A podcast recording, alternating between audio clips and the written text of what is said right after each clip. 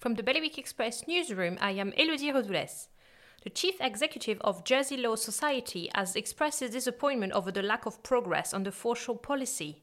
Neville Bembo also strongly rejected claims from Tim Daniels, the head of the government's property portfolio, who recently told a scrutiny panel his department was in talk with the group of lawyers.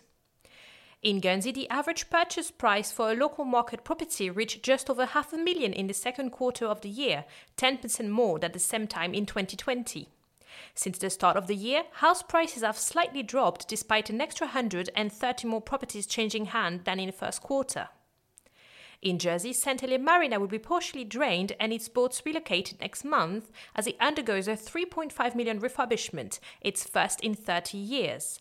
The works, which are due to be completed in May 2022, will see all the guide piles and pontoons replaced. Internet sensation Jackie Weaver is bringing her authority to Guernsey for a special Woman in Public Life event in September. Mrs. Weaver met international headlines after a role in a Handforth parish council meeting went viral earlier this year. For more on these stories, visit bailiwickexpress.com. Your weather now. It will be mostly cloudy this afternoon with some drizzle and a maximum temperature of 20 degrees. Bailiwick Radio News.